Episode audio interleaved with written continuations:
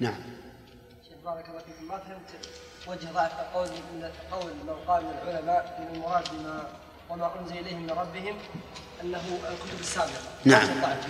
نعم، وجه الضعف فيه أن الذي نعلم نحن الآن أنهم كلفوا بالتوراة والإنجيل، كلفوا بالتوراة والإنجيل، هذا وجه. وجه آخر أن هذه الآية على نسق قوله تعالى: وأنزل التوراة والإنجيل من قبل هدى للناس وأنزل الفرقان. الشيخ مو كفر الناس برسالة واحدة. نعم. إلا بلى، لكن ما أنزل إليه، ما يقال هذا مثلا الكتاب الذي نزل على نوح نازل على اليهود والنصارى، لكن يجب عليهم الإيمان به. كمان التوراة والإنجيل ما نزلت علينا، لكن يجب علينا الإيمان بها. نعم يا سليم.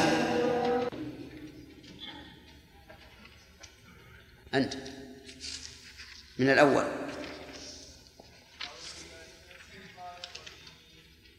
يا أيها الرسول بلغ ما أنزل إليك من ربك وإن لم تفعل فما بلغت رسالته. ليش؟ لا، يا أيها الذين آمنوا. يا أيها الذين آمنوا لا تتخذوا اليهود والنصارى أولياء، بعضهم أولياء بعض، ومن يتولهم منكم فإنه منهم، إن الله لا يهدي القوم الكافرين الظالمين. إن الله لا يهدي القوم الظالمين. فترى الذين في قلوبهم مرض يسارعون فيهم، يقولون نخشى أن تصيبنا دائرة، فعسى الله أن يأتي بالفتح أو أمر من عنده فيصبحوا على ما أسروا في أنفسهم نادمين. ويقول الذين، قوله تبارك وتعالى: يا أيها الذين آمنوا لا تتخذوا اليهود والنصارى أولياء، بعضهم أولياء بعض. كيف كان اليهود أولياء للنصارى والنصارى أولياء اليهود، مع أنهم يقولون ليست النصارى يقول ليست اليهود على شيء واليهود يقول ليست النصارى على شيء. هذا في حال اجتماعهم على المسلمين. نعم، في حال اجتماعهم على المسلمين يكون بعضهم أولياء بعض. أما إذا نظر أحدهم كل واحد على حدة فإن بعضهم لبعض عدو. أحسنت. طيب، قول الله إن الله لا يهدي القوم الظالمين، مع أننا علمنا أن الله هدى قوم ظالمين من اليهود والنصارى والمشركين،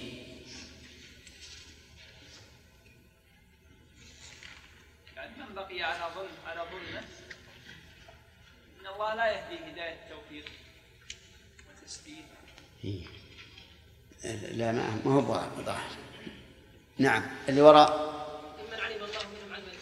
نعم، يعني ممن حقت عليهم كلمة الله وقضى الله عليهم بالضلال والهلاك، فيكون هذا العام أريد به إيش؟ الخاص. وفيه أيضا فيها التحذير من الظلم، فإن الإنسان إذا ظلم فعسى أن لا يهدى والعياذ بالله، لأن الله يقول إن الله لا يهدي القوم الظالمين، فهو كقوله: فلما زاغوا أزاغ الله قلوبهم والله لا يهدي القوم الظالمين.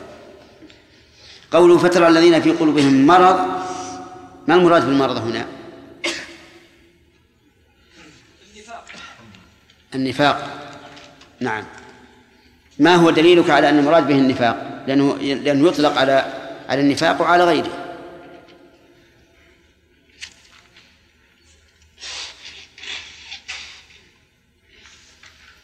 نعم.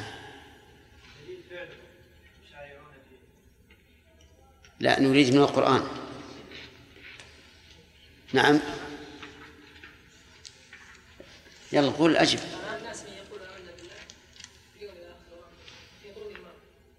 لأن قال في المنافقين في قلوبهم مرض فزادهم الله مرضا.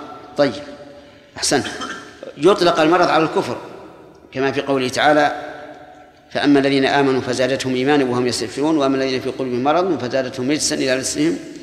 ويطلق على الفاحشة: ولا تخضعن بالقول فيطمع الذي في قلبه مرض. طيب، إذن المراد بالمرض هنا إيش؟ النفاق، لأنهم هم الذين يسارعون في موالاة اليهود والنصارى ويقول نخشى أن تصيبنا دائرة. طيب، قوله فعسى الله أن يأتي بالفتح أو أمر من عنده، ما المراد بالفتح؟ الأخ القارئ. النصر. أحسنت. أو أمر من عنده،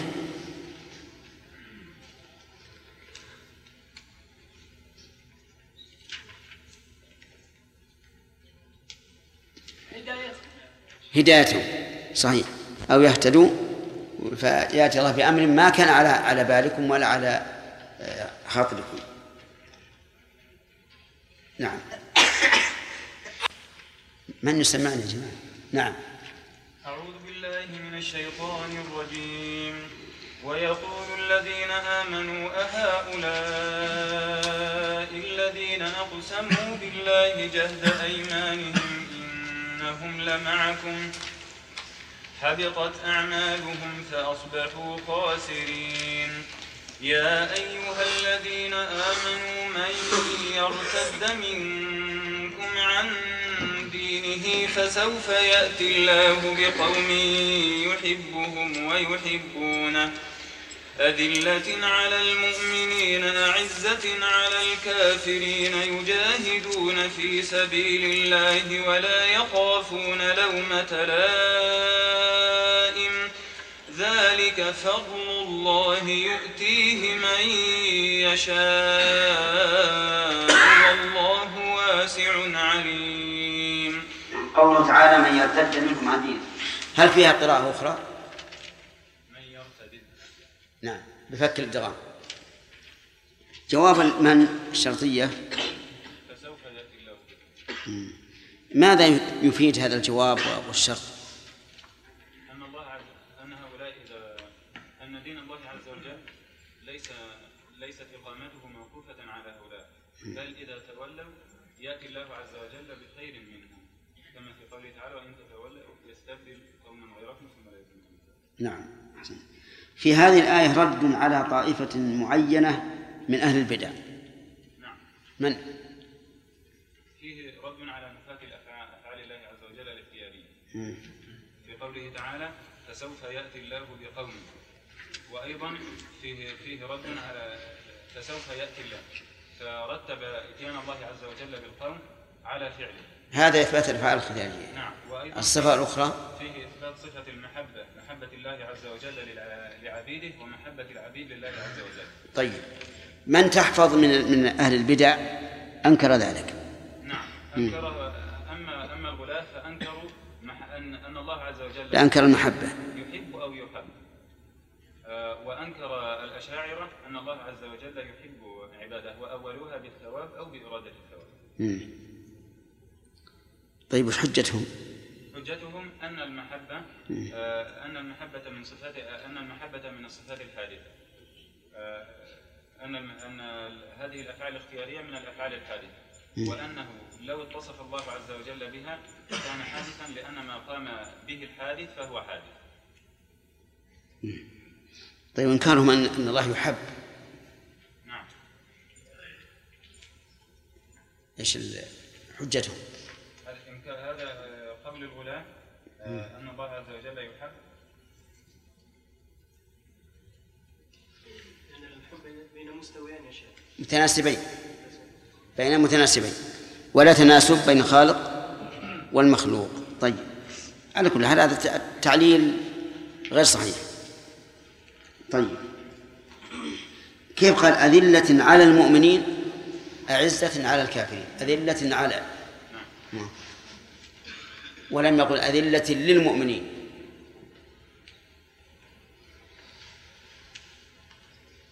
الحروف تتناوب.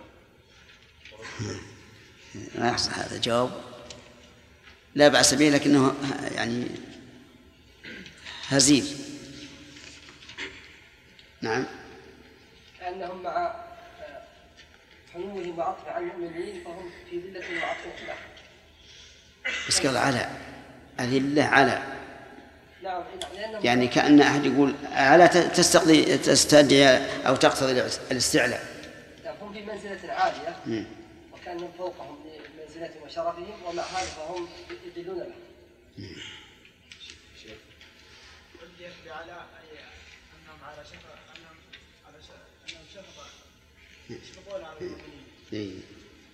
يعني كأنه ضمن معنى الإشفاق، يعني مشفقين على المؤمنين. نعم. أن الذلة تأتي بعلى هي معنى القوة مع القدرة، أما بالله هي معنى العجز. إيش؟ الذلة مع العجز ما هي كمال، لكن كان عن قدرة التسلق، فإذا ذل الإنسان كان كمال في حقه. لكن يكون أقوى على المؤمنين يستعلون عليهم. بإمكانهم ذلك، لكن لما منعوا أنفسهم من ذلك كان كمالا في حقهم. هذا وجه هذا. أن هذا الذلة ليس عن بعض.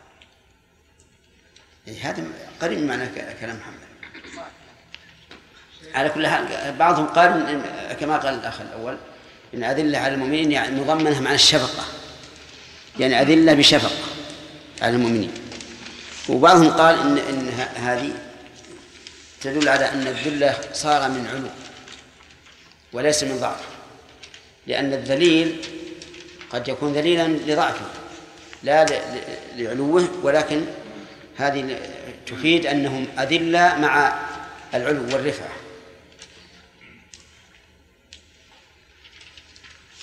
في قوله والله واسع، واسع إيش؟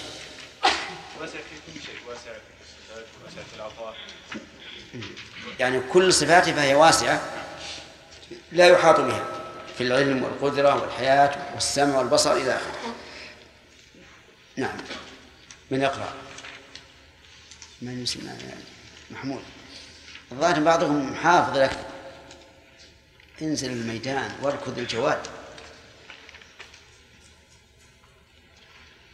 شيخ، يقال أن الولاية نوعان: ولاية الله لعباده وولاية العباد لله عز وجل. طيب. فأما الثانية ولاية العباد لله فبنصرة دينه، وأما ولاية الله لعباده فبحفظهم.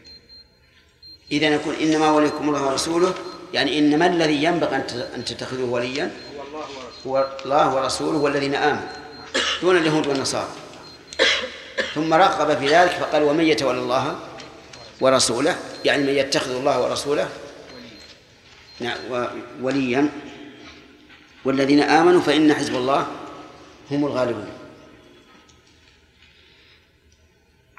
إذا زال الإشكال إذا قلنا إنما وليكم الله، المعنى ما الذي ينبغي أن تتخذوه وليا إلا الله ورسوله والذين آمنوا. طيب، في الآية يا محمود إثبات الحزبية، فهل الحزبية مشروعة؟ الحزبية بين المسلمين ليست مشروعة. نعم. التحزب على دين الله ونصرته هو الذي أحسن. إذن الحزبية بين المسلمين غير مشروعة، بل هي أداة للتفرق. أما الحزبية بين الكفار وبين المسلمين فهي واجبة، لأن غير المسلمين هم أحزاب حزب الشيطان، أليس كذلك؟ فالله تعالى جعل لنفسه حزبا وجعل للشيطان حزبا، ولا بد من هذا. لكن بين المسلمين محرمة لأنها تؤدي إلى الفرقة. طيب، إذا قال قائل يا محمود فإن حزب الله هم الغالبون، هذه الجملة فيها حصر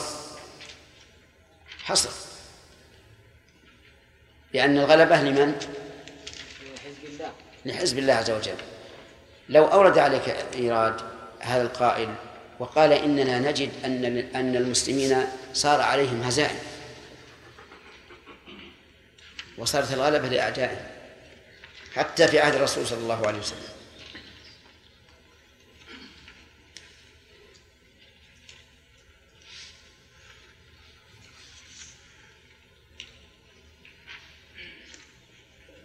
النصرة النهائية هي للمؤمنين، يعني هم الغالبون باعتبار النهاية. هذا جيد. هم الغالبون باعتبار النهاية. طيب نعم. وتلك الأيام نداولها بين، ارفع يدك. نعم. قال تعالى: وتلك الأيام نداولها بين الناس ويعلم الله الذين آمنوا ويتخذ منكم شهداء. هذا دليل أن أحيانا الفتح وأحيانا النصر وأحيانا يعني أن الغلبة لابد أن تكون لها حكمة. غلبة غير المسلمين لابد أن يكون لها حكمة، وهي مثلا في أحد سببها المخالفة والمعصية، وفي حنين سببها الإعجاب. فالله تعالى قد يدين الكفار على المسلمين لحكمة، إما لتقصير المسلمين أو لغلوهم في أنفسهم أو لأي سبب، لكن في النهاية كما قال محمود تكون الغلبة لمن؟ لحزب الله الذين هم أولياء الله. في قوله والكفار قراءتان يا محمود. والكفار نعم، إعرابهما. والكفار يكون معطوفة على الذين الأولى. نعم. وإذا قلنا الكفار معطوفة على الذين الثاني. أحسنت، تمام. من سم بالله. أعوذ بالله من الشيطان الرجيم. قل يا أهل الكتاب لستم على شيء حتى تقيموا التوراة والإنجيل وما أنزل إليكم من ربكم وليزيدن كثيرا منهم ما أنزل إليك من ربك طغيانا وكفرا فلا تأس على القوم الكافرين. إن الذين آمنوا والذين هادوا والصابئون والنصارى من آمن بالله واليوم الآخر وعمل صالحا فلا خوف عليهم ولا هم يحزنون. لقد أخذنا ميثاق بني إسرائيل وأرسلنا إليهم رسلا كلما جاءهم رسول بما لا تهوى أنفسهم فريقا كذبوا وفريقا يقتلون. وحسبوا ألا تكون فتنة فعموا وصموا ثم تاب الله عليهم ثم عموا وصموا كثير منهم بما يعملون. أعوذ بالله من الشيطان الرجيم. قال الله تبارك وتعالى: قل يا أهل الكتاب لستم على شيء. الخطاب للنبي صلى الله عليه وعلى آله وسلم. وأهل الكتاب هم اليهود والنصارى، وهم يدعون أنهم على حق وأنهم المقيمون لشرائع الله، ومع ذلك فبعضهم يقول للبعض ليس على شيء، كما قال الله تعالى عنهم: وقالت اليهود ليست النصارى على شيء وقالت النصارى ليست اليهود على شيء. وكل منهم نفى أن يكون صاحبه على شيء إطلاقا. أما الله سبحانه وتعالى فهو حكم عدل، فأمر نبيه صلى الله عليه وسلم أن يقول لهم: لستم على شيء، أي لستم على شيء من الدين، وإنما نفى أن يكونوا على شيء من الدين لأن دينهم الذي هم عليه باطل حتى يقيموا التوراة والإنجيل. إذن لستم على شيء من الدين، لأن دينهم الذي يدعون أنه حق هو باطل، والباطل عدم وليس بشيء حتى تقيموا التوراة والإنجيل. حتى هنا غائية، يعني إلى أن تقيموا التوراة والإنجيل، أي تأتوا بها قائمة فاعلين أوامرها تاركين نواهيها مصدقين بأخبارها. هذا معنى إقامتها، يعني تكون بثلاثة أمور: أولا فعل الأوامر، والثاني ترك النواهي، والثالث تصديق الأخبار. هذا إقامته. التوراة بإزاء اليهود، والإنجيل بإزاء النصارى. ومعلوم أن اليهود لو أقاموا التوراة لآمنوا بعيسى، وأن اليهود والنصارى لو أقاموا التوراة والإنجيل لآمنوا بمحمد صلى الله عليه وعلى آله وسلم حتى تقيموا التوراة والإنجيل وما أنزل إليكم من ربكم، يعني وتقيموا ما أنزل إليكم من ربكم، ويعني به القرآن، لأن التوراة والإنجيل مما أنزل، وإذا قلنا إن المراد بما أنزل إليكم من ربكم التوراة والإنجيل صار فيه شيء من التكرار، وإذا دار الأمر في الكلام بين التكرار وبين التأسيس فالواجب حمله على التأسيس والمباينة، فنقول وما أنزل إليكم من ربكم يعني بذلك القرآن.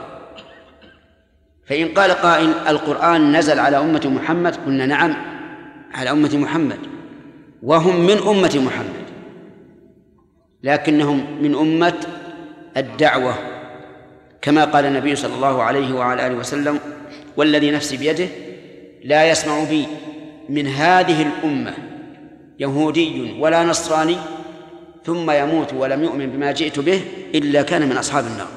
قال من هذه الأمة، ويشير إلى أمته عليه الصلاة والسلام، والمراد أمة الدعوة.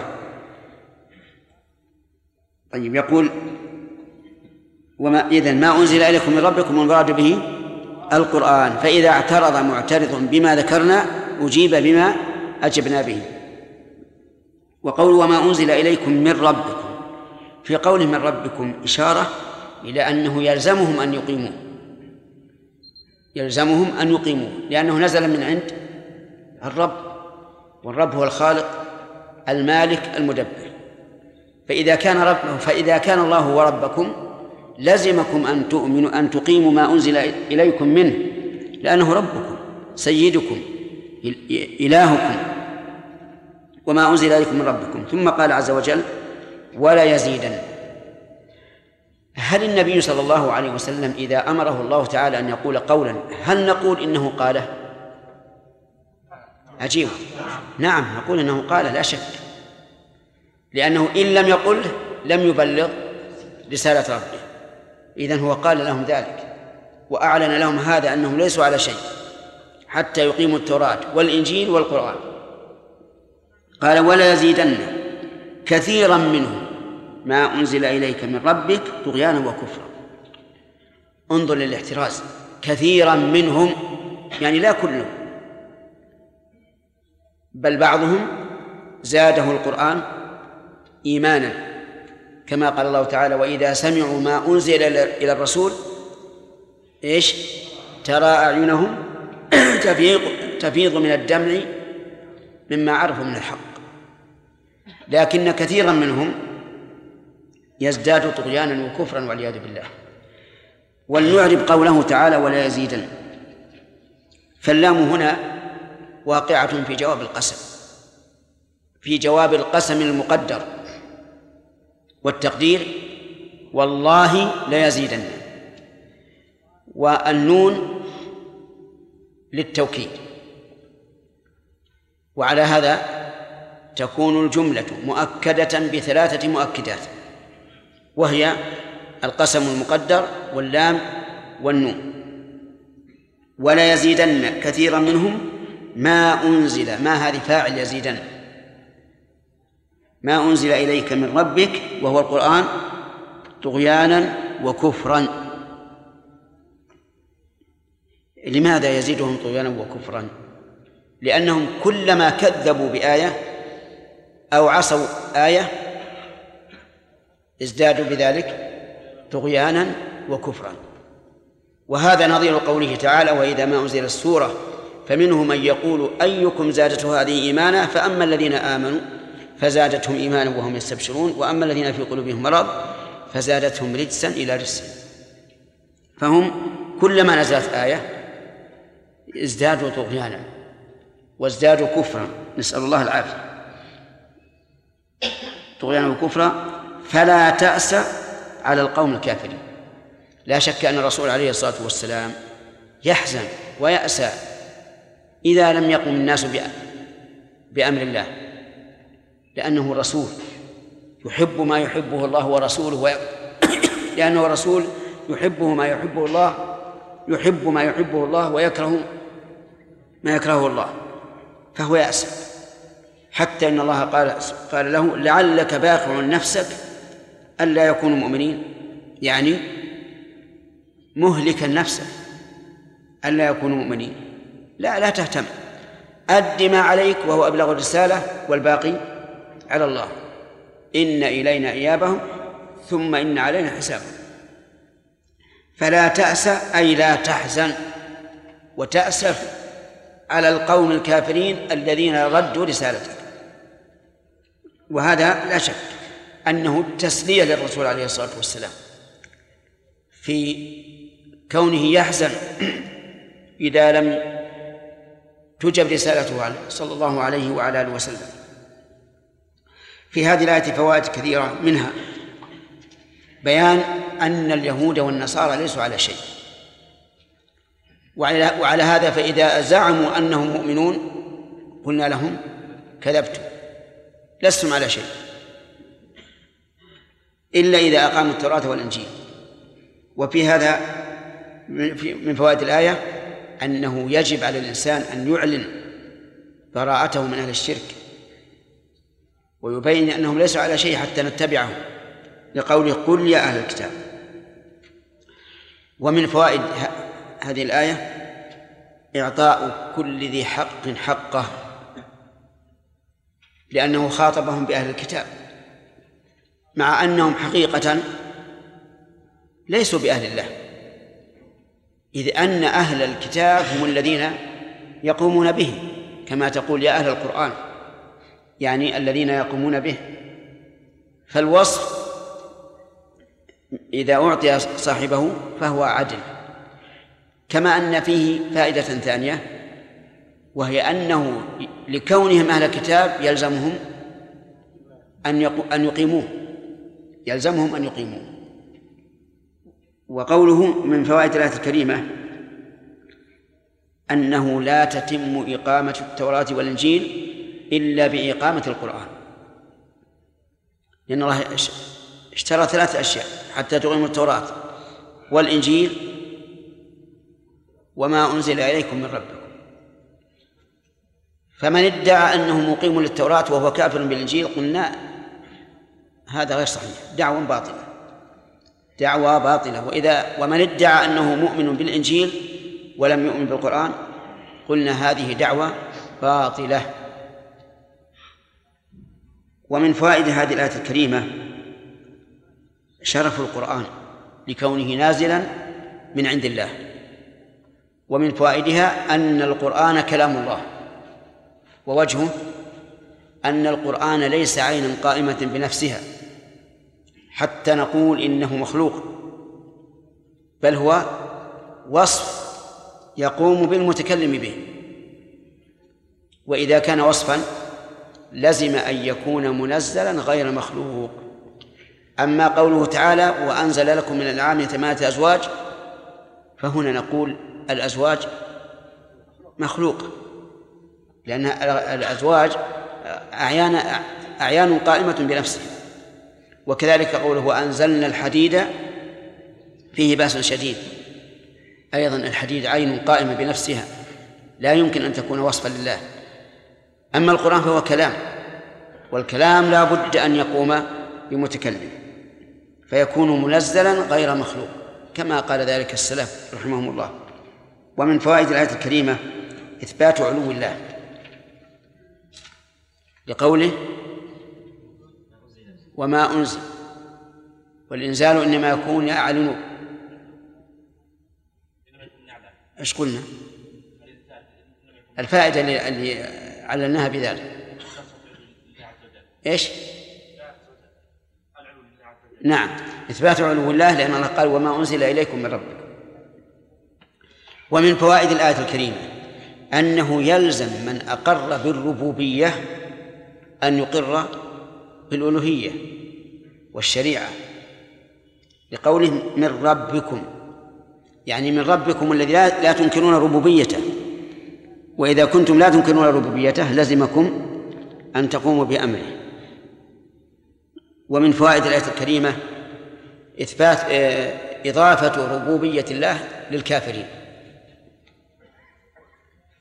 لكن هذه الإضافة ليست إضافة تشريف، ولكن إضافة إقامة حجة. فأنت مثلا إذا قلت إن الله تعالى رب محمد عليه الصلاة والسلام، هذه إضافة تشريف، لكن بالنسبة للكفار إضافة إقامة الحجة عليه، إضافة لبيان إقامة الحجة عليه. ومن فوائد الآية الكريمة أن كثيرا من أهل الكتاب لا يزدادون بالقرآن إلا طغيانا وكفرا، إما بالتكذيب وإما بالعصيان. ومن فوائد الآية الكريمة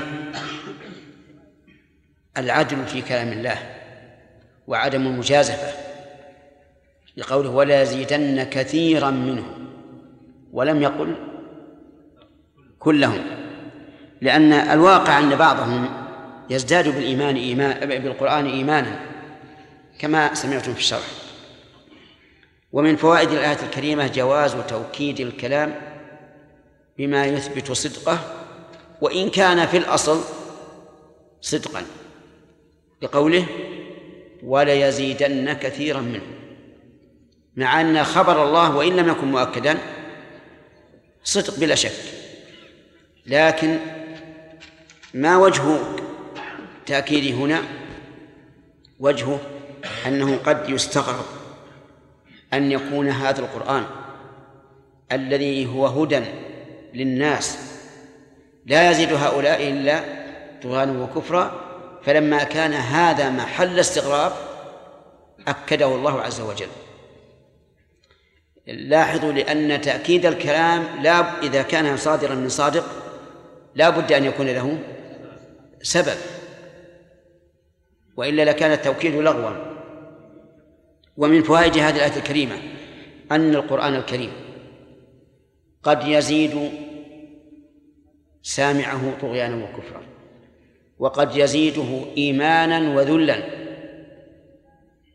لقوله ولا يزيدن كثيرا منهم، فإنه يفهم منه أن بعضهم لا يزيده طغيانا وكفرا بل لا يزيده إلا إيمانا، وهذا كقوله تعالى وأما الذين آمنوا فزادتهم إيمانا وهم يستبشرون.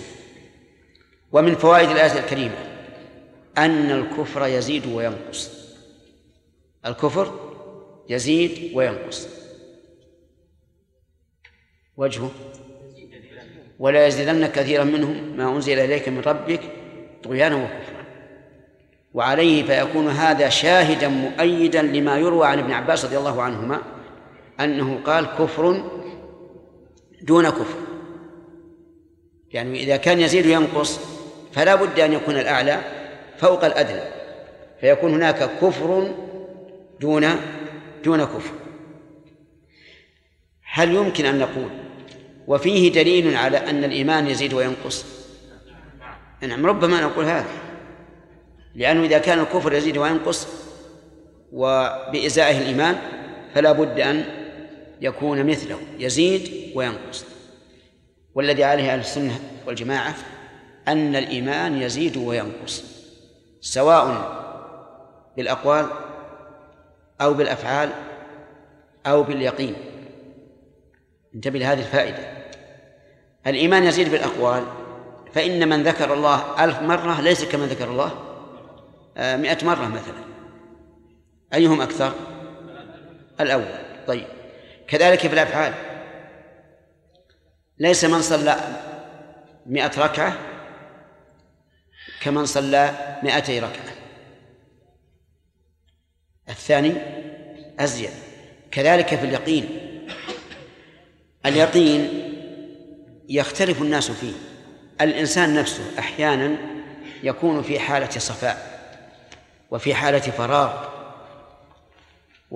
ويكون قلبه خاليا من كل شيء سوى الله، فيجد لذة عظيمة في الإيمان وقوة عظيمة حتى كأنه يشاهد الله عز وجل. ولهذا قال النبي عليه الصلاة والسلام في الإحسان أن تعبد الله كأنك تراه. ويدل لهذا أن اليقين يختلف ويزيد وينقص، أن إبراهيم عليه الصلاة والسلام قال رب أرني كيف تحيي الموتى قال أولم تؤمن قال بلى ولكن ليطمئن قلبي. هذا وهو إبراهيم الخليل عليه الصلاة والسلام يقول ليطمئن قلبي، وهذا شيء مشاهد. ليس الخبر كالمعاينة، لو أخبرك إنسان من أوثق الناس عندك ومعه مثله أو أكثر فإن يقينك بهذا الخبر ليس كيقينك به إذا شاهدت. طيب، إذن الإيمان يزيد وينقص، وإذا كان يزيد وينقص فيجب علينا أيها الإخوة أن نلاحظ إيماننا هل زاد هل نقص. فمن وجد خيرا فليحمد الله، ومن وجد غير ذلك فلا يلومن إلا نفسه. ومن فوائد الآية الكريمة عناية الله تبارك وتعالى بمحمد صلى الله عليه وآله وسلم لقوله من ربك، فإن هذه الربوبية للتشريف والتعظيم وبيان أنه عليه الصلاة والسلام لا يمكن أن يزيد فيما أنزل إليه ولا ينقص، لأنه نزل من ربه الذي اعتنى به أتم اعتناء. ومن فوائد هذه الآية الكريمة تسلية النبي صلى الله عليه وعلى آله وسلم، أن لا يأس على القوم الكافرين، حتى إن الله تعالى بين له في آيات أخرى أن ما حصل منهم واقع بمشيئة الله من أجل أن يطمئن، كما قال تعالى ولو شاء الله ما أشركوا وما جعلناك عليهم حفيظا. فإذا كانت شركهم بمشيئة الله فإن الرسول لا شك سوف يرضى، لكن لا يمنعه من الدعوة إلى الله. قال فلا تأس على القوم الكافرين. فإن قال قائل وهل هذا أيضا يوجه إلى الداعي إلى الله، بمعنى أنه لو جاء أحد يشكو إليه يقول أنا نصحت هؤلاء القوم ولكنهم لم يأخذوا بنصيحتي بل كابروا واستهزأوا وسخروا، هل لك أن تقول يا أخي لا تأسف لا تحزن لا يضيق صدرك أو لا؟ نعم، أقول هكذا حتى أفرج عنه وأفصح له ولا يقنط. فلذلك ينبغي للإنسان إذا جاءه أحد من دعاة الخير أو من الآمر بالمعروف والنهي عن المنكر يشكو إليه أن يوسع له فيه ويفصح له ويقول لا تأسف على هؤلاء. لكن بعض الناس إذا جاء أحد يشكو الناس خراب، من يبي يقدرهم إلا الله، ونسأل الله العافية، يبي يحل بنا غضب ونقمة ثم يدخل عليه حزنا على حزن، وهذا غلط، لأن الداعي إلى الله إذا قام بما يجب عليه ما وراء ذلك فهو إلى الله عز وجل. ثم قال الله تعالى إن الذين آمنوا والذين هادوا والصابئون والنصارى من آمن بالله واليوم الآخر وعمل صالحا فلا خوف عليهم ولا هم يحزنون. قوله تعالى إن الذين آمنوا يعني إيمانا حقيقيا وليس كما قال بعضهم إيمان نفاق، لأنه لا يمكن أن يعبر عن المنافق بالمؤمن ما دام على نفاقه. انتبهوا لهذا، لا يمكن أن يعبر عن المنافق بالمؤمن ما دام على نفاقه. أما قبل أن ينافق يمكن أن يكون آمن ثم كفر، كما قال عز وجل في المنافقين ذلك بأنهم آمنوا ثم كفروا. لكن يعبر عن المنافق حال نفاقه بإيش؟ بالإسلام، يمكن يعبر عنه بالإسلام، لكن بالإيمان لا يمكن. ولهذا ضعف قول من قال إن المراد بالذين آمنوا أي آمنوا بألسنتهم دون قلوبهم. نقول هذا لا يمكن أن يقع التعبير به في القرآن أبدا، لكن الذي حملهم على هذا أنه قال عز وجل من آمن منهم بالله، فقال كيف نقول إن الذين آمنوا من آمن منهم؟ يكون هذا تكرار، يكون تكرارا، لكن يمكن أن نقول من آمن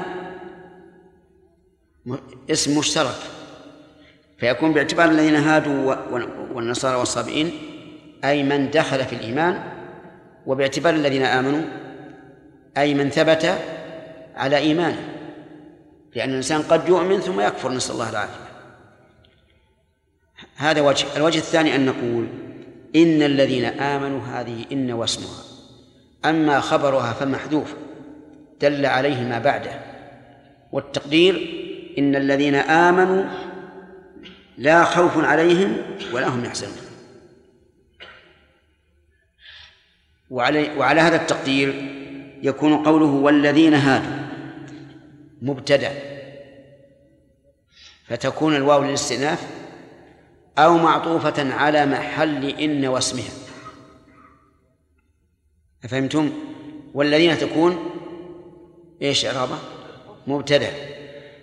الذين هادوا يعني بذلك اليهود، ومعنى هادوا رجعوا، لأنهم قالوا إنا هدنا إليك أي رجعنا إليك وتبنا. إن الذين آمنوا والذين هادوا والصابئون والنصارى. الصابئون أصل الصابئ هو الذي خالف دين من آبائه وأجداده، يعني خرج عن دين قومه. فما المراد بهم هنا؟ قيل إنهم فرقة من اليهود، وعلى هذا فيكون عطفها على الذين هادوا من باب عطف الخاص على العام. وقيل إنهم فرقة من النصارى، وعلى هذا فيكون عطف النصارى عليهم من باب عطف العام على الخاص. وقيل وهو الأظهر أنهم فرقة مستقلة، لأن الله ذكرها على وجه الاستقلال. فالصابئون على دين مخالف لدين اليهود ودين النصارى، ولعلهم أخذوا من هذا الدين ومن هذا الدين وركبوا دينا لهم. ونعم. والصابئون، الصابئون معطوفة على الذين هادوا، ولا إشكال في إعرابها على الوجه الذي ذكرناه، وهو أن الذين هادوا مبتدأ، فيكون عطفت على مبتدأ فترفع. لكن يرجع علينا أنها ذكرت في آية أخرى بالصابئين في قوله إن الذين آمنوا والذين هادوا والصابئين والنصارى والمجوس والذين أشركوا إن الله يفصل بينهم يوم القيامة. فيقال الفرق ظاهر، لأن الآية الأخيرة ليس فيها ذكر الإيمان فيما بعد، إنما فيها ذكر عموم الأجناس من كافر ومسلم، فتكون الصابئين معطوفة على الذين آمنوا على اسم إن، والخبر يأتي بعد إن الذين آمنوا والذين هادوا والصابئين والنصارى والذين أشركوا إن الله يفصل بينهم. فهو يفصل بين المؤمنين وبين اليهود والنصارى والصابئين والمشركين، يعني فلا تكون نظيرا لهذه الآية، وإذا لم تكن نظيرا لها لم يكن إعرابها كإعرابها. طيب، الصابئون والنصارى الذين ناصروا عيسى عليه الصلاة والسلام. قيل إنها مأخوذة من النصرة، وقيل إنها مأخوذة من الناصرة اسم بلدة. وفي كل منهما شيء من الإشكال، لأن النصارى لا تتطابق في الترتيب مع النصرة ولا مع الناصرة، لكنه لا شك أن المراد بهم بالاتفاق هم الذين تابعوا عيسى عليه الصلاة والسلام. من آمن بالله واليوم الآخر، من آمن بالله إعراب من آمن، هل نقول إنها شرطية أو نقول إنها اسم موصول؟ في ذلك قولان، أحدهما أنها شرطية، وعلى هذا فيكون جواب الشرط إيش؟ فلا خوف عليه، وتكون جملة الشرط خبر المبتدأ، يعني الجملة الشرطية خبر المبتدأ.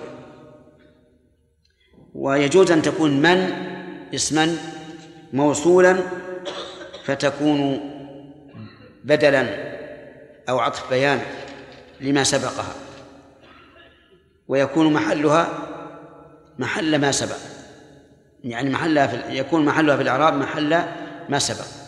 وعلى هذا فيكون الخبر قوله فلا خوف عليهم ولا هم يحزنون، وربطت بالفاء لأن الذين هادوا اسم موصول وهو يشبه الشرط في العموم.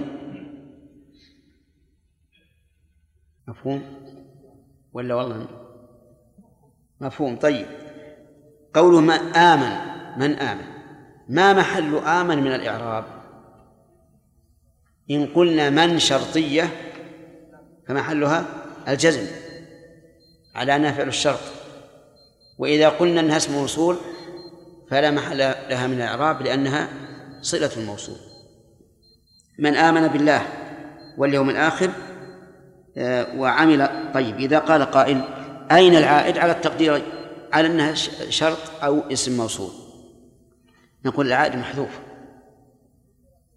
وقد ذكر في آية أخرى في سورة البقرة إن الذين آمنوا والذين هادوا والنصارى والصابئين من آمن منهم بالله واليوم الآخر، فيكون المحذوف في هذه الآية قد دل على حذفه الآية الأخرى، من آمن بالله واليوم الآخر وعمل صالحا.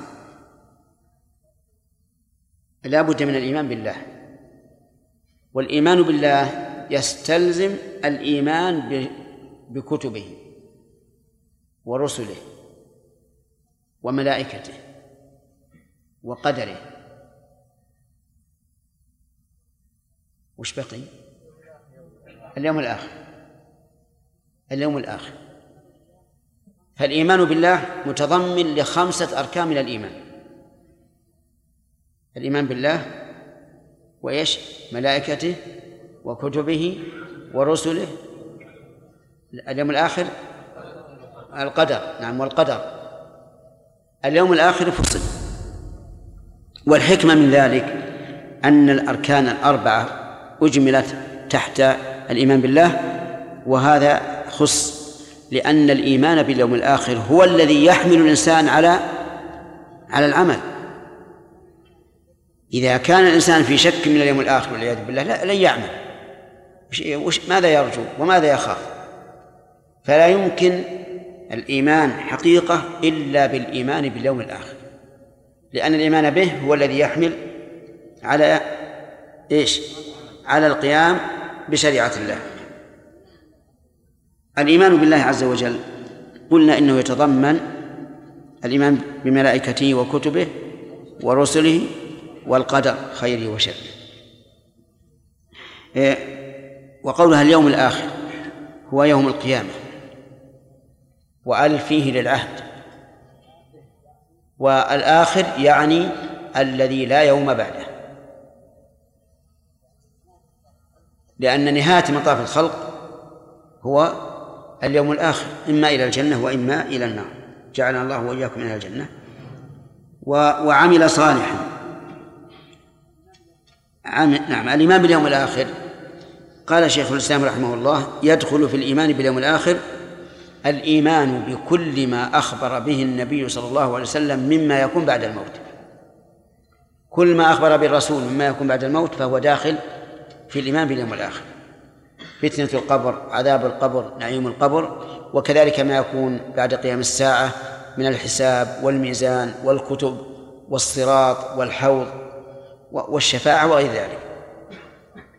وقول عمل صالحا، نعم، الأسئلة نقبل هذا. طيب، بارك الله فيكم.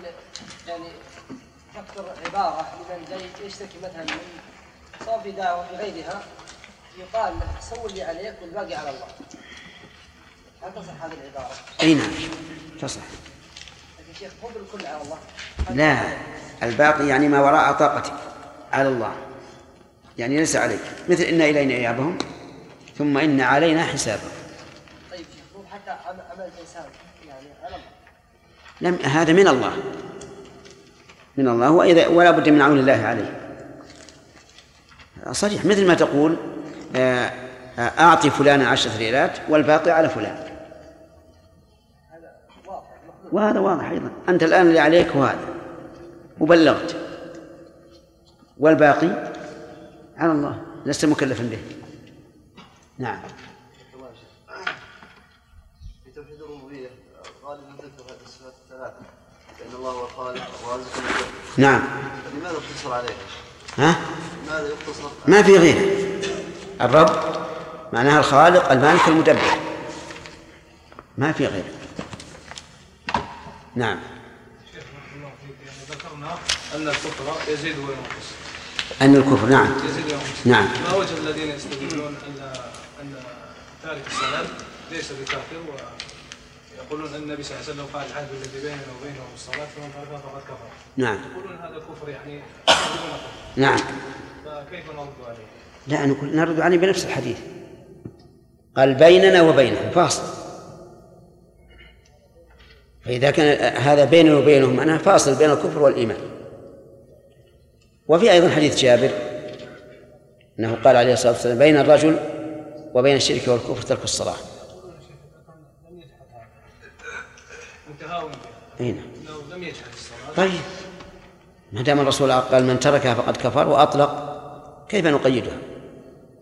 وإذا قيدناها بمن جحد الفريضة قلنا هذا غلط، لأن من جحد الفريضة يكفر ولو صلى، والحديث يقول فمن تركها.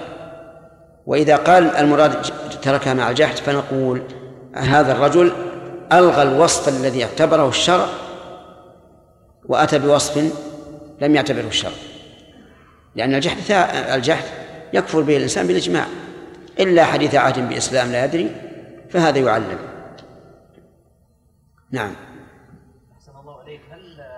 هل صحيح بقول من يقول بأن أمة الإسلام لن يقوم لها قائمة حتى ينزل الله عز وجل عيسى عليه الصلاة والسلام ويبعث المهدي؟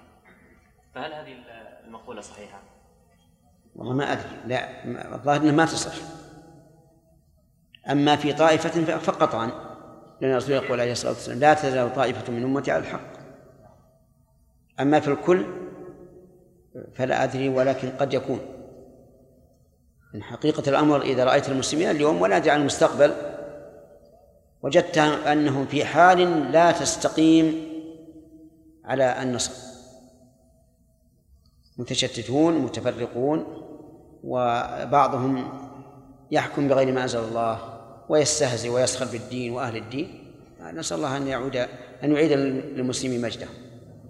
نعم. وما أنزل إليكم ما تفيد العموم. نعم.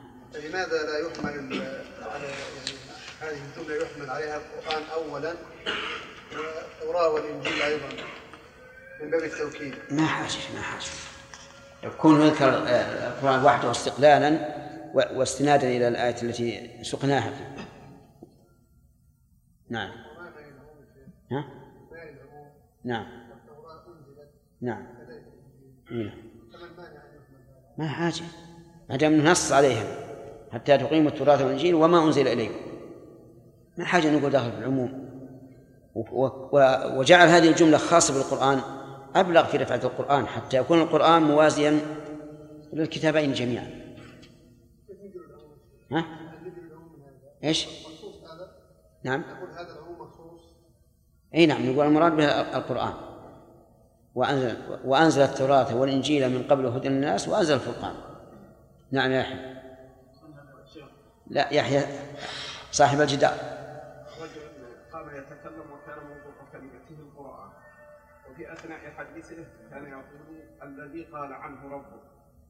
أي هذا غلط عظيم. يعني يتكلم عن القرآن فيقول إن القرآن هو الذي قال عنه ربه، هذا غلط. هذا يوحي بمذهب الجهمية، وإن كان لها وجه في اللغة العربية إذا علمنا أن المتكلم يعني من أهل السنة الإقحاح، لأن الرب يأتي بمعنى الصاحب كما قال تعالى سبحان ربك رب العزة، والعزة وصف لله عز وجل لكن بمعنى صاحب العزة. على كل حال هذه يجب تنزيه اللسان عنها، يجب أن أنصح أنصحك هذا غلط، هذا يوهم العامة أن القرآن مخلوق. نعم. إيش؟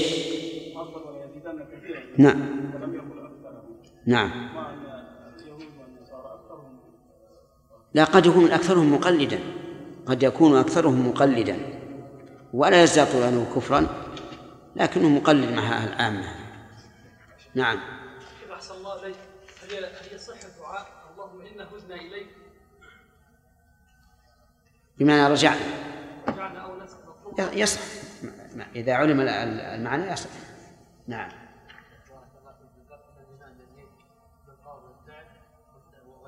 نعم. نعم. نعم. هذا سبب اليقين. سبب اليقين قد يكون بالنسبة لشخص أقل من الآخر، لكن اليقين نفسه يختلف. ما فهمت؟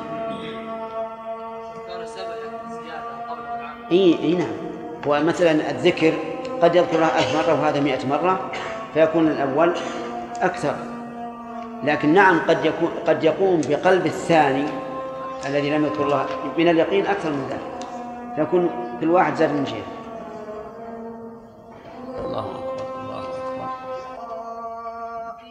وأرسلنا إليهم رسلا وأرسلنا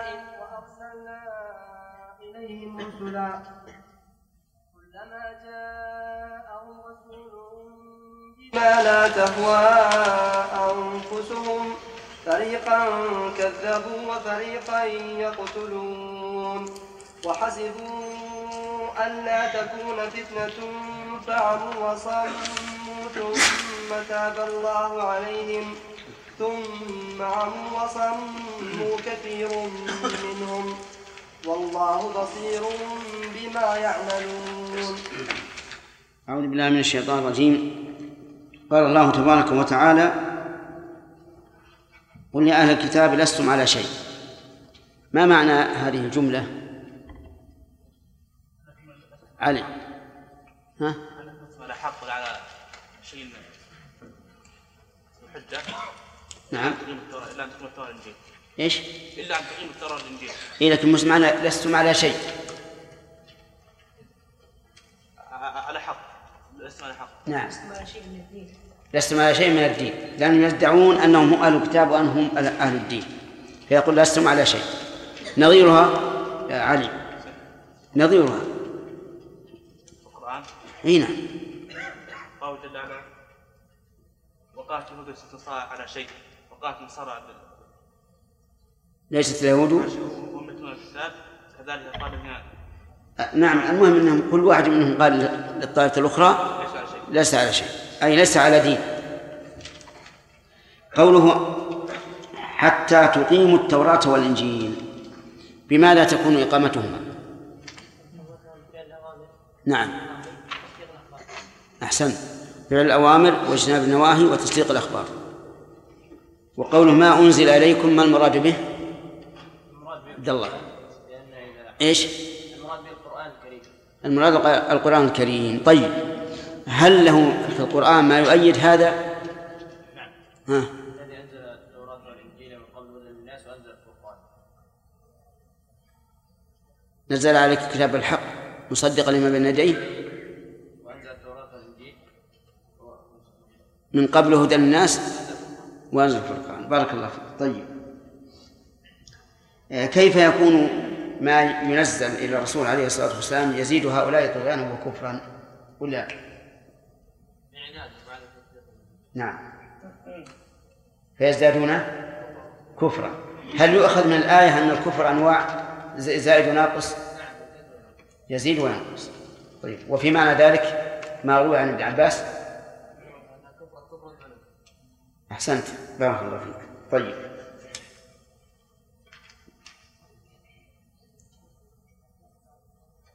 قوله فلا تأس على القوم الكافرين، معناه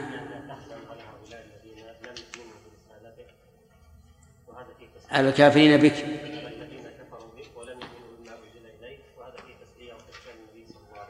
تسلية للرسول عليه الصلاة والسلام. طيب، هل في القرآن ما يدل على أن الرسول عليه الصلاة والسلام كان يضيق صدره؟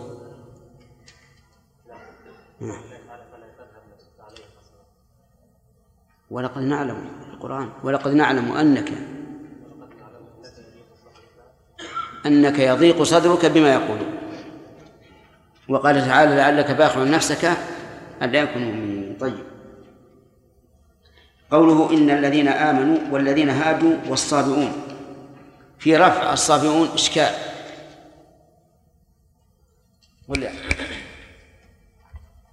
أنت؟ نعم،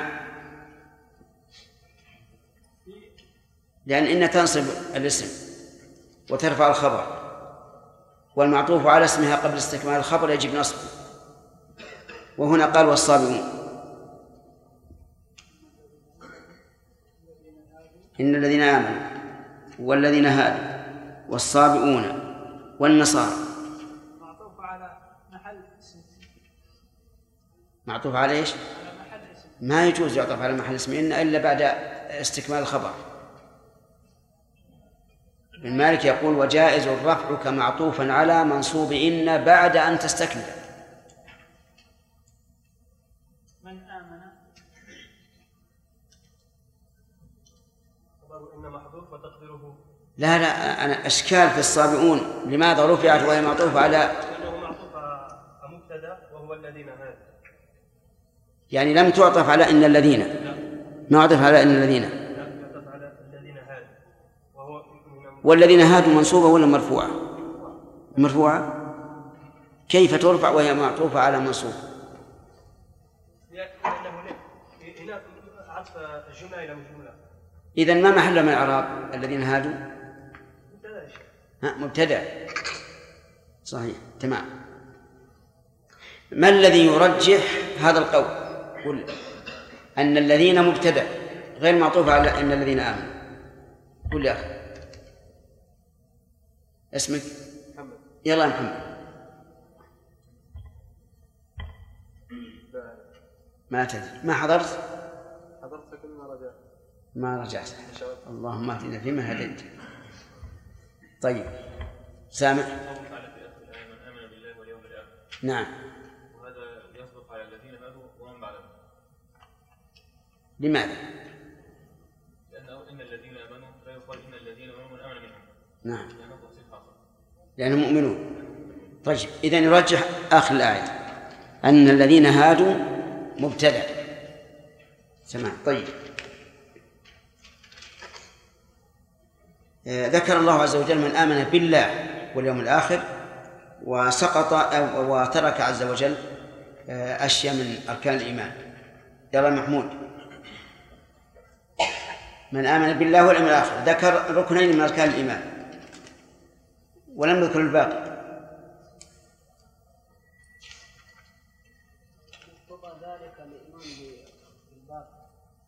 كيف؟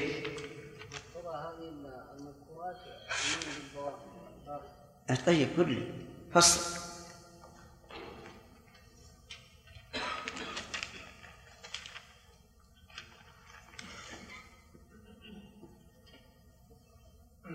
ما حضرت؟ حاضر. ليش؟ أريك مثل بيوم ما رجعت. اللهم اهدنا من هذه، ما يصلح هذا. نعم زكي.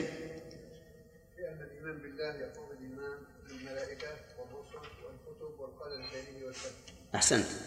الإيمان بالله يشمل الإيمان بملائكته وكتبه ورسله والقدر خيره وشره. طيب، اليوم الآخر.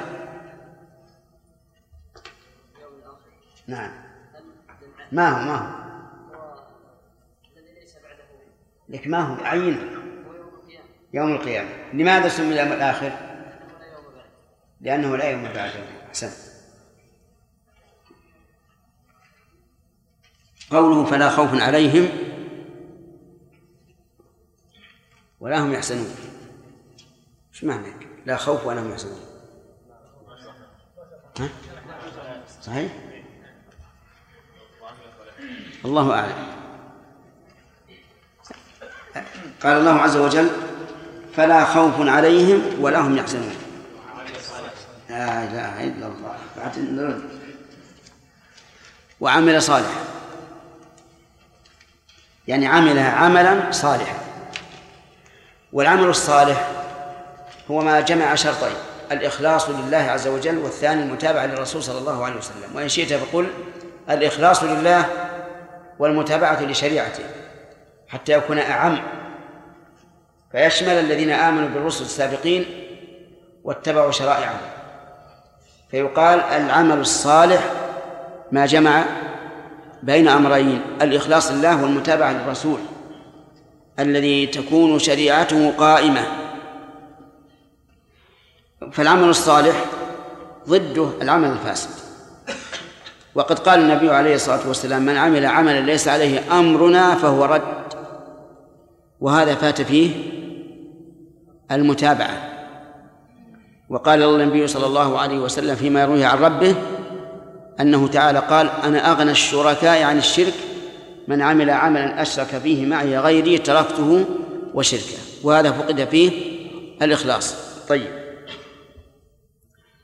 واعلم أن الإخلاص ليس بالأمر السهل. الإخلاص من أصعب ما يكون، حتى أن بعض السلف يقول ما جاهدت نفسي على شيء مجاهدتها على الإخلاص. ولهذا كان النبي صلى الله عليه وعلى آله وسلم يستعيذ بالله أن يشرك بالله وهو يعلم ويستغفره لما لا يعلم، فالشرك أخفى من دبيب النمل على الصفحة السوداء. لذلك يجب على الإنسان أن يكون دائما يغسل قلبه من أدران الشرك ويتفقد حتى لا يقع فيه ولا يعلم. فلا خوف عليهم ولا هم يحزنون. أولا في الإعراب لا خوف ولا هم يحزنون، مع أن لا في مقام النافية للجنس، والمعروف أن لا النافية للجنس تنصب الاسم وترفع الخبر، كما قال ابن مالك عمل إن نجعل للا في نكرة مفردة جاءتك أو مكررة. فهنا نقول لا لم تنصب لأنها كررت، وإذا كررت ألغيت، إذا كررت ألغيت، فيكون لا خوف لا نافية، ولا نقول للجنس، نقول ليس عليهم خوف، أي من المستقبل، لأنهم آمنون مطمئنون، كما قال الله تعالى الذين آمنوا ولم يلبسوا إيمانهم بظلم أولئك لهم الأمن وهم مهتدون. ولا هم يحزنون أي على ما مضى، لأن ما مضى كله قد استوعبوه بطاعة الله، فلا يحزنون على ما مضى لأنهم رضوا بعاقبته وثوابه، ولا يخافون من المستقبل. فلا خوف عليهم ولا هم يحزنون. في هذه الآية من الفوائد أن من اليهود والنصارى والصابئين من هو مؤمن بالله واليوم الآخر، لقوله من آمن منهم بالله واليوم الآخر، وهو كذلك. فمثل اليهود الذين آمنوا بموسى حين كانت شريعته قائمة يدخلون في كونهم مؤمنين بالله واليوم الآخر، والنصارى الذين آمنوا بعيسى حين كانت شريعته قائمة كذلك، والمؤمنون بمحمد صلى الله عليه وعلى آله وسلم كذلك. ومن فوائد هذه الآية الكريمة أن ثواب الله عز وجل لا ينبني على حسب ولا نسب، وإنما ينبني على الإيمان والعمل الصالح، كما قال الله تعالى: إن أكرمكم عند الله أتقاكم. ومن فوائد هذه الآية أنه ينبغي لنا عند التعبير أن نعبر عن اليهود باليهود وعن النصارى بالنصارى، لكن صار القسيسون من النصارى يلقبون أنفسهم بالمسيحيين ليضفوا على ما هم عليه من الباطل ثوب الحق، لأنهم إذا انتسبوا إلى المسيح انتسبوا إلى دين، ولكن المسيح بريء منهم، المسيح بريء منهم، لأنهم لم يقبلوا بشارته ولم يصدقوا بها ولم يؤمنوا بمحمد صلى الله عليه وعلى آله وسلم الذي أخذ الله على النبيين الميثاق أنهم يؤمنون به وينصرونه. فوصفهم الحقيقي ولقبهم الحقيقي هو النصارى، وما زال أهل العلم الذين يكتبون في التاريخ من المسلمين وغير المسلمين ما زالوا يسمونهم بالنصارى،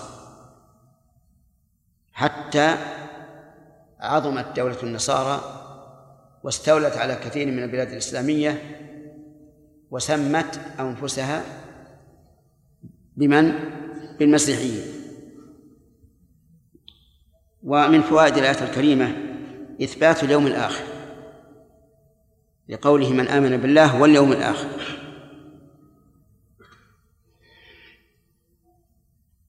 ويدخل في الإيمان باليوم الآخر كل ما يكون بعد الموت،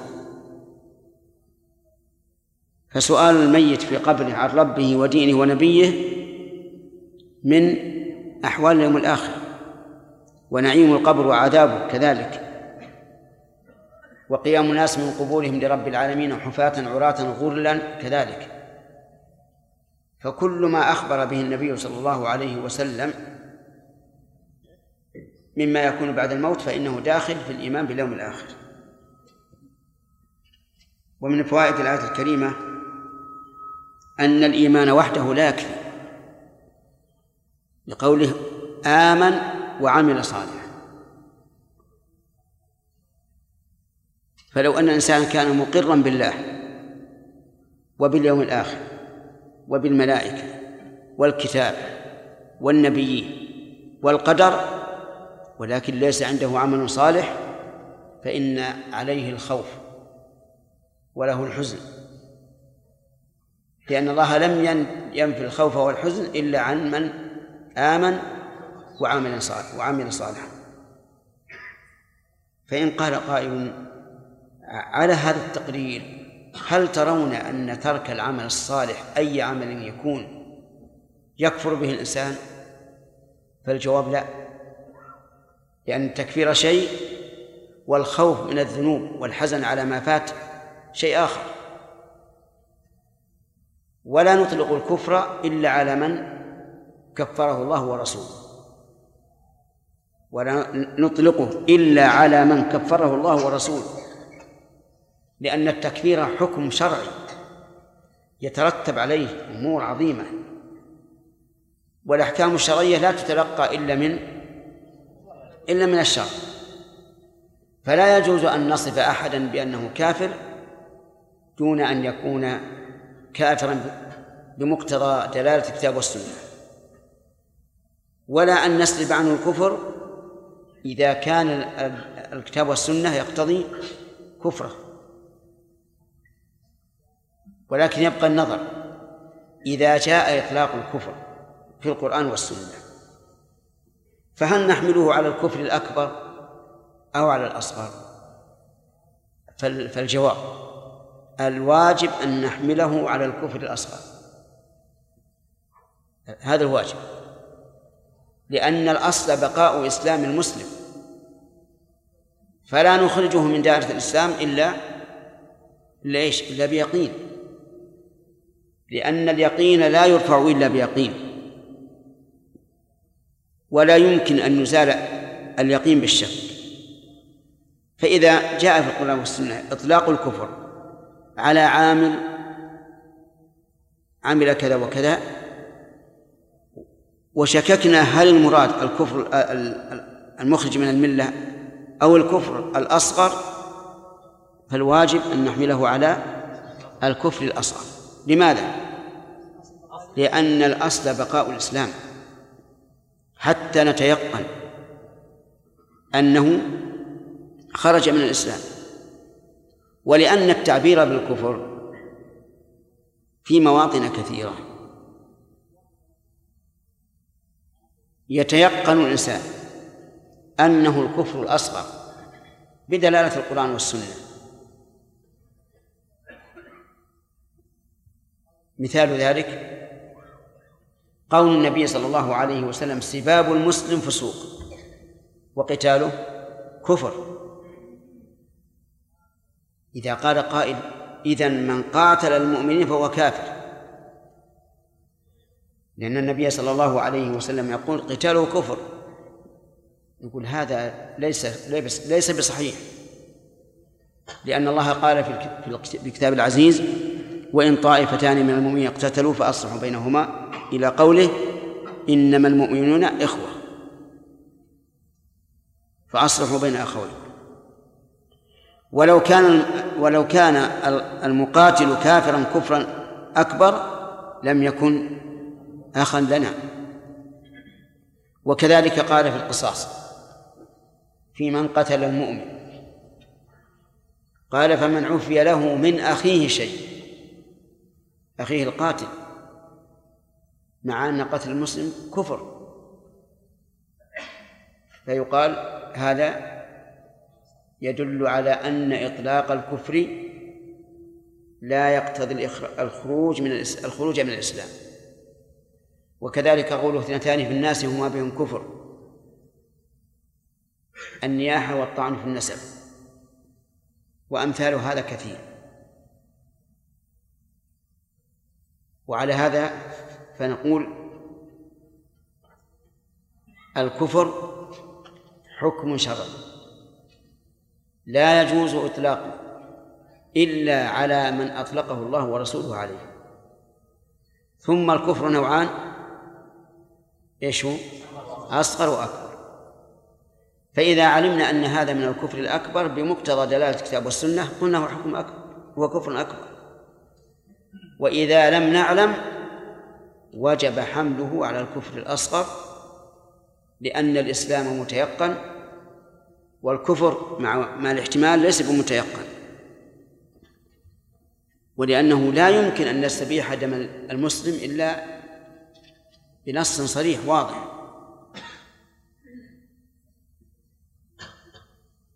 فإذا قال قائل: إذا ثبت أن هذا كفر فهل نحكم به على الشخص المعين أو لا؟ نقول: نعم، نحكم بها على الشخص المعين. إذا تمت شروط التكفير فإننا نحكم عليه بأنه كافر بعينه. فلو رأينا رجلا لا يصلي أبدا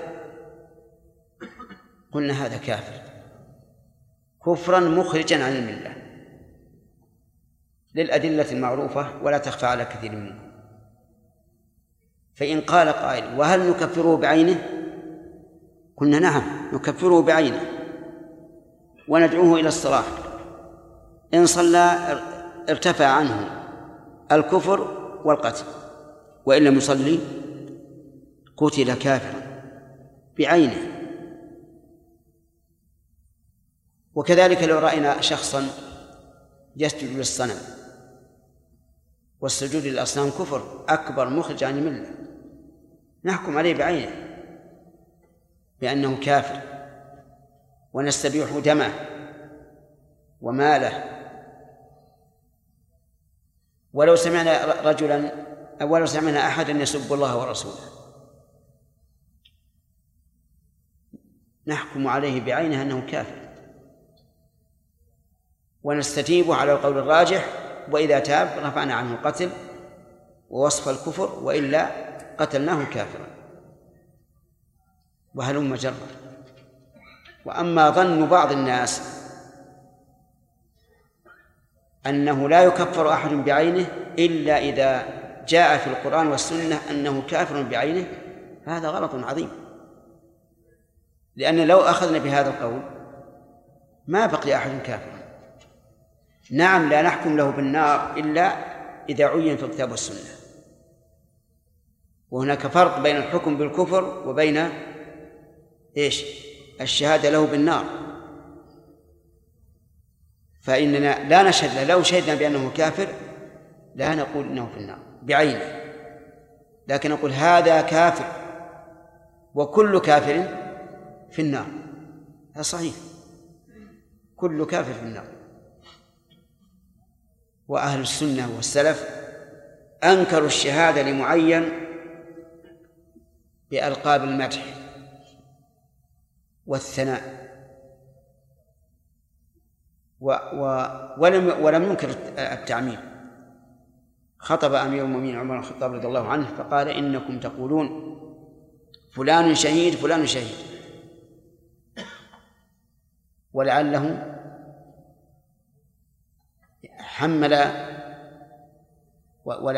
حمل بعيره يعني غلولا، ولكن قولوا لا تقولوا شهيد، ولكن قولوا من قتل في سبيل الله فهو شهيد.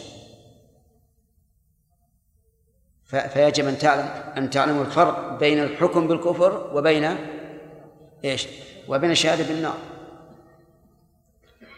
وذكرنا أنه يحكم بكفر معين إذا تم شروط التكفير. شروط التكفير لا بد فيها من شروط، لا بد من معرفتها. أولا أن يكون الإنسان قاصدا لما قال أو فعل، أن يكون قاصدا لما قال أو فعل، فإن لم يكن قاصدا فلا شيء عليه، لا شيء عليه، لأنه مغلوب. وجميع الألفاظ التي يغلب عليها الإنسان لا حكم لها، لا في الكفر ولا في الطلاق ولا في العتق ولا في الوقف ولا غيرها، فإنه لا حكم لها، لأن النبي صلى الله عليه وسلم قال: لا طلاق في إغلاق. وقال الله عز وجل: لا يؤاخذكم الله باللغو في أيمانكم ولكن يؤاخذكم بما كسبت قلوبكم. فلا بد من القصد. بناء على ذلك لو أكره الإنسان على الكفر فإنه لا يكفر بنص القرآن: من كفر بالله من بعد إيمانه إلا من أكره وقلبه مطمئن بالإيمان ولكن من شرح بالكفر صدرا فعليهم غضب من الله ولهم عذاب عظيم. ولو أن الإنسان قال كلمة الكفر من شدة الغضب فإنه لا يكفر. لماذا؟ لعدم القصد، وما قصد أن يتكلم بهذا، لكن غلب عليه حتى تكلم فلا يكفر. ولو أن الإنسان قال كلمة الكفر من شدة الفرح عكس الأول، من شدة الفرح، فإنه لا يكفر، لأنه مغلوب ولم يقصد. والحديث بهذا صريح في قصة الرجل الذي أضلنا راحلته وعليها طعامه وشرابه حتى أيس منها فنام تحت شجرة فإذا بالناقة قد حضرت فأخذ بزمامها وقال: اللهم أنت ربي وأنا عبدك. قال: اللهم أنت عبدي وأنا ربك. أخطأ من شدة الفرح وليس عليه شيء، كلامه هذا لا يترتب عليه شيء، لأنه عن غير قصد، لكن مع الفرح الشديد أخطأ. ومن ذلك أيضا الخطأ في التأويل. لو أن الإنسان فعل ما يكفر تأويلا وظنا منه أن هذا هو الحق فإنه لا يكفر، لأنه لم يقصد الكفر، وإنما فعل هذا الشيء أو قال هذا الشيء بناء على أنه حق وحلال، ولو علم أنه كفر لكان أشد الناس نفورا منه. ويشهد لذلك قصة الرجل الذي كان مسرفا على نفسه فأمر أهله إذا مات أن يحرقوه ويلقوه في اليم، وقال والله لئن قدر الله علي ليعذبني عذابا ما لا يعذبه أحد من العالمين. فهذا إنما قال هذا الشيء خوفا من عقاب الله، إنما أمر بهذا الشيء خوفا من عقاب الله، وظنا منه أنه لو بعثه الله لعذبه عذابا شديدا، فجمعه الله عز وجل وسأله لماذا فعلت؟ قال يا رب فعلت هذا خوفا منك، فغفر الله له. اللهم لك الحمد. غفر الله له لأنه إنما فعل هذا خوفا من عقاب الله عز وجل، فظن أن هذا لا يضر. ومنه على بعض التفاسير فعل يونس عليه الصلاة والسلام، وذنون إذ ذهب مغاضبا فظن أن لن نقدر عليه وأن لا نضيق عليه أشد من الضيق الذي حصل له، والذي حصل له من الضيق أشد، ولكنه عليه الصلاة والسلام لا شك أن هذا ما قاله إلا عن تأويل أو ما ظنه إلا عن تأويل. وهذه مسألة مهمة، وبها وعليها بنى الإمام أحمد رحمه الله في إحدى الروايات عنه، بنى عليها أن الخوارج ليسوا كفارا، أن الخوارج ليسوا كفارا. لماذا؟ لأنهم استباحوا دماء المسلمين بإيش؟ بتأويل. هم يرون أنهم يتقربون إلى الله بقتل المسلمين، لأنهم لا يرون أنهم على حق، أي أن المسلمين ليسوا على حق،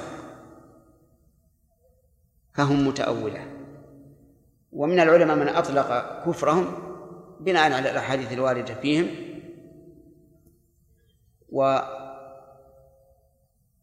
والآخرون قالوا هذا في الخوارج المعينين الذين خرجوا على علي بن أبي طالب، وليس كل خارج يكون كافرا. فالمهم الآن وش اشتراطنا؟ القصد، وهذا من أهم شيء. طيب الجاهل غير قاصد للمخالفة، وانتبهوا لهذه المسألة ترى مهمة جدا جدا، القصد. الجاهل الذي يسجد للصنم ظن منه أنه ليس حراما لأنه عاش في بلد الكفر وكان حديث الإسلام، فظن أن هذا لا يضر. فهل نقول إنه كافر لأنه مشرك أو لا؟ لا نقول هذا حتى نعلمه أن هذا شرك، فإذا أصر على ذلك وقال إنه وجد آباه على ذلك صار كافر. الزنا حرام بإجماع المسلمين، فلو أنكر أحد تحريمه لأنه لم يعرف الإسلام أسلم حديثا فإنه إيش؟ لا يكفر، لأن لا بد من العلم. وهذا تدل عليه أحاديث كثيرة وآيات كثيرة. قال الله تعالى وما كنا معذبين حتى نبعث رسولا، وقال تعالى وما كان ربك مهلك القرى حتى يبعث في أمها رسولا يتلو عليهم آياتنا وما كنا مهلك القرى إلا وأهلها ظالمون. ومن الظالم؟ الظالم الذي يفعل المخالفة عن قصد وعلم. وأما ما فعل عن جهل أو خطأ في تأويل أو غيره فليس بظالم. فلا بد من مراعاة هذه الأشياء لئلا تزل القدم فتكفر من لم يكفره الله ورسوله. وإذا كفرت من لم يكفره الله ورسوله باء الكفر عليك، نسأل الله العافية. كما جاء في الحديث الصحيح أن من دعا رجلا بالكفر أو قال يا عباد يا عدو الله وليس كذلك حار عليه، أي رجع عليه. عكس ذلك من لا يكفرون بترك الأعمال أبدا، حتى ما جاء به الشر لا يقرون به، فيقولون إنه لا كفر إلا في الاعتقاد فقط، وأما الأعمال فليس فيها كفر. يزني، يسرق، يقتل، يترك الصلاة، يترك الزكاة، يترك الحج، هو لا يكفر، وهذا خطأ. ودائما الحق يكون بين طرفي نقيض، إما إفراط وإما تفريط. والواجب علينا أن نتعبد لله عز وجل بما نذكر من أحكامه وبما نفعل من شريعته، فلا نذكر من أحكامه ما لم يذكره.